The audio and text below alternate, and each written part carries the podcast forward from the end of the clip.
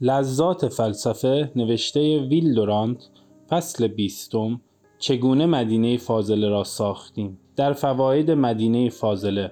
اسکار وایلد می‌گوید نقشه جهان نمایی که مدینه فاضله را نشان ندهد حتی ارزش این را ندارد که به آن نگاه کنند. زیرا این نقشه مملکتی را که انسانیت در آن فرود آمده است کنار گذاشته است. هنگامی که انسانیت در چنین مملکتی فرود آمد به اطراف نظر میاندازد.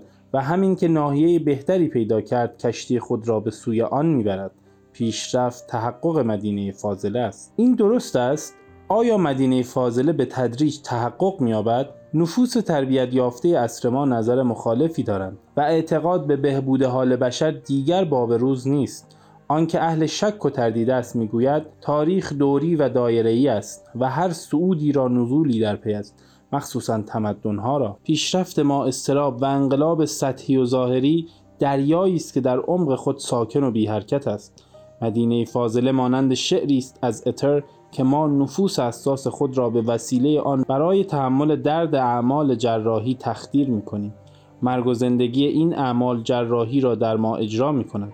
اما مرد قوی زخم را بی داروی مسکن تحمل می کند و اگر به فراموشی احتیاجی داشته باشد خود را در زمان حال و جریان عادی آن غرقه می سازد و هرگز به فردای انسانیت نمی اندیشد آنچه امروز هست در گذشته بوده است و در آینده نیز خواهد بود.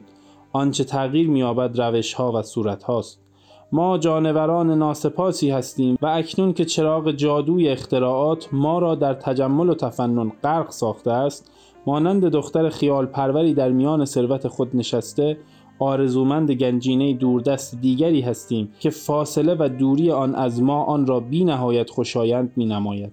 روزگاری فلاسفه خواب مدارس عمومی را می دیدند و اکنون که همه آن را داریم مشتاق دانشگاه های عمومی هستیم روزگاری مردم برهنه بودند اکنون همه لباس دارند.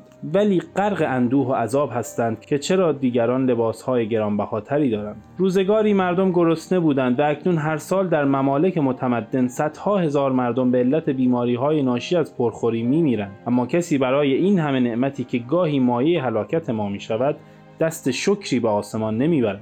حتی در روزگار شکسپیر شهرها شب در تاریکی فرو می رفتند و خیابانها ناامن بود. امروز گرچه هنوز خیابانها ناامن است شبها دیگر آن ترس و وحشت سابق را ندارد و نور پربرکت پرتو خود را بر همه جا می افکند. با این همه مردم ناراضی هستند و به ایام گذشته می اندیشند و حسرت روزهای از دست رفته را می خورند. روزگاری بود که کودکان شش ساله و مادران خانواده های بزرگ چهارده ساعت تمام در کارخانه های کثیف کار می کردند و شبها بر کف اتاق همان کارخانه ها می خوابیدند. امروز همه کودکان به مدرسه می روند تا آنگاه که آماده اداره امور عالم شوند و میلیون ها زن در چنان فراغتی به سر می‌برند که اگر مادر بزرگشان می‌دید خیال می‌کرد نوه هاشان در مدینه فاضله پر از معاصی به سر می‌برند. ولی با این همه این زنهای راحت و آسوده خیال می‌کنند که اگر سفری به اروپا می‌کردند یا کلبه ای بر ساحل دریا داشتند بسیار خوشبختتر بودند. کارگران روزمزد حقوق و احترام بیشتری دارند و در برابر حوادث امنیت بهتری به دست آوردند. ولی با این همه افسوس می‌خورند که چرا دیکتاتوری پرولتاریا وجود ندارد. فرماندهان ما روزگاری آرزوی جنگ جهانی داشتند. اکنون که جنگ جهانی را دیدند می‌خواهند به ستاره های دوردست دست بیابند و به ستاره مشتری اسلحه بفرستند. نویسندگان ما چنان به ناز و نعمت رسیدند که در تاریخ سابقه ندارد. اختراع وسایل حمل و نقل و تبلیغ فروش کتاب را چنان رواج داده است که به خاطر بایرن هم نمی‌رسید. یک آناتول فرانس اکنون می تواند با نوشتن چنان نصرهای زیبایی میلیونر شود.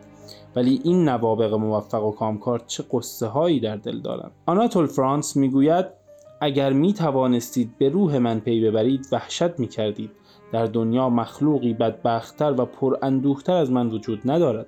ای استاد سخنان دلانگیز و محسود همگان ای که بر گنجینه های هنری صدها زبان و صدها مملکت احاطه داری و دل سیاستمداران و انقلابیان را به دام تحسین و محبت خود انداخته ای. ای که حتی در ایام حیات خود در ردیف رابلو، مونتنی و ولتر و دیگر پادشاهان فرانسه درآمدی. ای که این همه ثروت و فراغت خود را با استثمار کسی به دست نیاوردی. اگر تو هرگز روی خوشبختی را ندیده باشی پس چه کسی آن را خواهد دید؟ و ما کهتران و کمتران چگونه می توانیم به پایه آن برسیم؟ چرا ثروت ما ما را به بدبینی کشانده است و چرا تسلط ما بر طبیعت ما را مانند سالامبو در عین پیروزی بدبخت کرده است؟ مدینه فاضله تحقق یافته است ولی فقط در عالم خارج. تصور کنید اگر فیلسوف دانشمندی بیاید و بگوید که این دنیای خارجی هم وجود ندارد به چه وضع بدی دچار خواهیم شد؟ عالم داخلی یعنی خود ما تغییر یافته است اما با چه آهنگ زمین شناختی کندی؟ برای ما تغییر دادن سطح زمین و پیوستن قاره ها از راه دریا و خشکی و هوا به طور نامحسوس و تبدیل زغال و آهن به میلیون ها تجمل و تفنن خیلی آسان تر است. از ریشهکن کردن قرایز طمع و کینه و بیرحمی که در طی ها جنگ و جدال و فقر در کننده ذاتی ما شده است. ما آنچه باید باشیم هستیم و همینطور هم خواهیم ماند حتی اگر ضرورتی هم در کار نباشد. پس حق داریم ناراضی باشیم. گرچه حق نداریم به این نیمه مدینه فاضله که علم به ما داده است ناسپاس باشیم و اشتباه است اگر خیال کنیم که این نیمه مبشر و اساس آن نیمه دیگر نیست.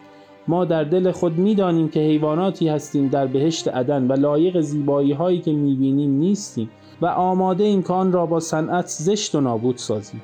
هر جا که زندگی می کنیم حیات را بر خود محال می سازیم همچنان که زمین را آلوده می کنیم از علم سو استفاده می کنیم ما قدرت خود را صد برابر کرده ایم و بر بالای خود صدها زرا افسوده ایم ولی طرحها و نقشه های ما به همان پستی و تنگی زمانی است که در جهل و آلودگی به سر می بردیم ما از لحاظ روحی کوتهقدانی هستیم در های بسیار بزرگ. مدینه فاضله در همه جا آمده است به جز در روح انسان. با این همه این مدینه فاضله کوچکی که اکنون با رویای قابل اقمازی می‌خواهیم بنا کنیم نمی‌خواهد طبیعت را از نو بسازد. و نمی‌خواهد تسلط انسان را بر طبیعت بگستراند. زیرا این بهش منظور نظر بیکن بود و تحقق یافته است. بلکه می‌خواهد که خود را از نو بسازیم و نفوس با اراده ای درست کنیم که برای زندگی در عالم بهتری شایسته باشد. و به صفای دانش ما و به نیروی قدرت ما باشند و چون مایه ویرانی مدینه های فاضله طبیعت بشری و جهل انسانی است ما نخست خواهیم خواست که دلها و نفوس خود را تصفیه کنیم. شاید امور دیگری در نتیجه به دنبال آن بیاید. پس بیا تا در سایه این درخت بنشینیم و در مدتی که بچه ها روی چمن بازی می کنند ما در عالم خیال فرو رویم. برای ارتباط با ما آیدی صوفی underline couple را در اینستاگرام جستجو کنید.